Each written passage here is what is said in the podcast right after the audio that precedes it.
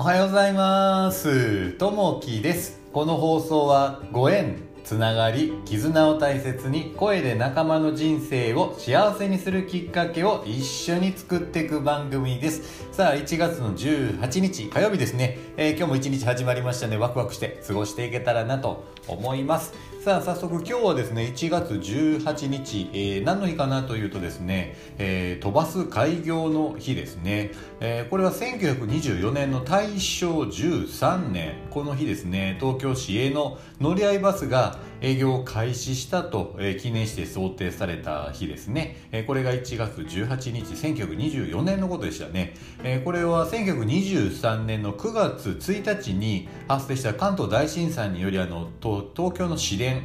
がまあ大打撃を受けたんですね。それのまあ代,、えー、代替の輸送機関として、えー、スタートしたのがこの乗り合いバスと。いうふうなのがこう導入された日ですね。えー、まあこういった地震、え災害というのはいつ何があるか分かんないというところになりますので、まああの備えておくというのが一番あの忘れた頃にこうやってくるので備えておくっていうのが非常に大切かなというふうに思います。さあ早速なんですけども今日の本題に入っていきたいなと思います。えー、今日のお話はですね、えー、新しい環境を楽しむというところですね、えー、人は現状を維持することを好む傾向にありますそのため自分の置かれている環境や状況が変化した時には大きなストレスがかかるようです。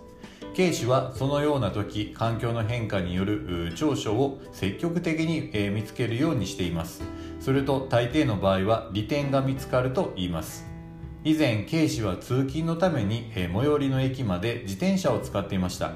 その際自転車は駅近くの駐輪場に停めていました。ところがある時その駐輪場が使えなくなったのです。使えるのは駅から遠く離れた駐輪場だけです。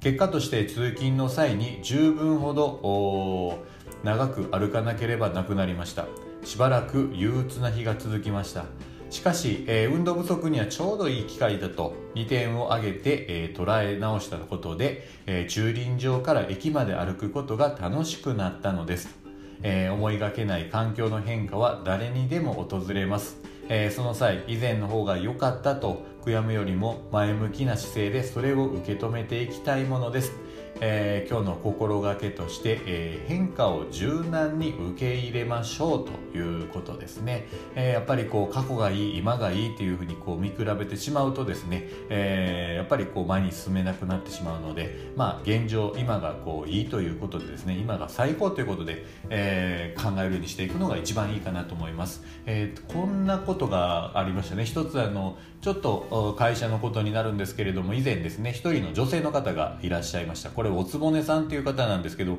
もう長いことですね、えー、居座ってらっしゃるえ方がこういらっしゃったんですね。でこう長いこといるのでやっぱりこう知識というのは豊富なので、まあ、あの仕事のことではやっぱりこう詳しいかなりレベルが高い、まあ、いろいろこう教えてくれたりするんですけどもただ、えー、気分屋っていうところがあってえー、今日はむちゃくちゃ気分がいいなという時はですね、えー、ものすごい優しいんですけれども、えー、自分のちょっとプライベートがですね良くない時はものすごいこう人に当たってくると、えー、こえなんでこんなことでここっちに怒ってくるのっていう風な形で、え受けて、え対応されてた方がいらっしゃったんですね。で、えその方はまあ女性でこう女男性には特にそんな変化がなかったんですけど対女性に関してはものすごいですねそういう気性が荒かったっていうのでですねやっぱりこう緒に働いている女性の方はやっぱこう、えー、教えてもらえるからいいけれどやっぱりこう気分でえー、怒られたりとかするのがすごいこう嫌というふうな形で言ってらっしゃったんですね。でとある時に、あのその方が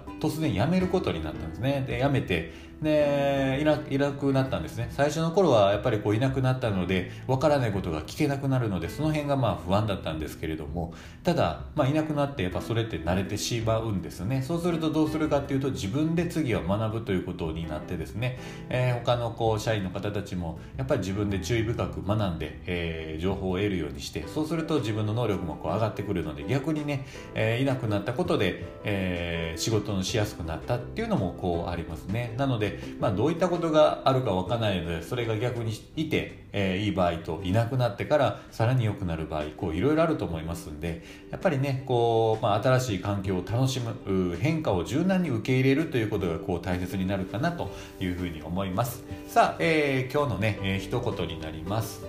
自分が変わろうとした時その瞬間から人は変わっているということですね。まあ、あのー、いろいろなことがあって、例えばもう自分は変わるというふうに決めた時点でも自分はこう変わっているというところがあるので、やっぱりね、決めるのは全部自分、周りからいろいろこう意見、えー、が言われたりとかですね、自分が相談したりしますけれども、最終的に決めるのは自分。自分の判断で自己責任で決める他責ではなくて、えー、自己責任というところになってくると思いますんで、えー、自分の決断は、えー、自分で決めるというふうなところになってきますんで、えそういった、え変化を楽しんでいくというところが大切になってくると思います。さあ、え今日も一日始まりましたんで、えワクワクして過ごしていけたらなと思います。今日も聞いていただきましてありがとうございます。またあのいいねコメントあればお待ちしております、え今日もあなたにとって最高の一日になりますように。じゃあねまたねバイバイ。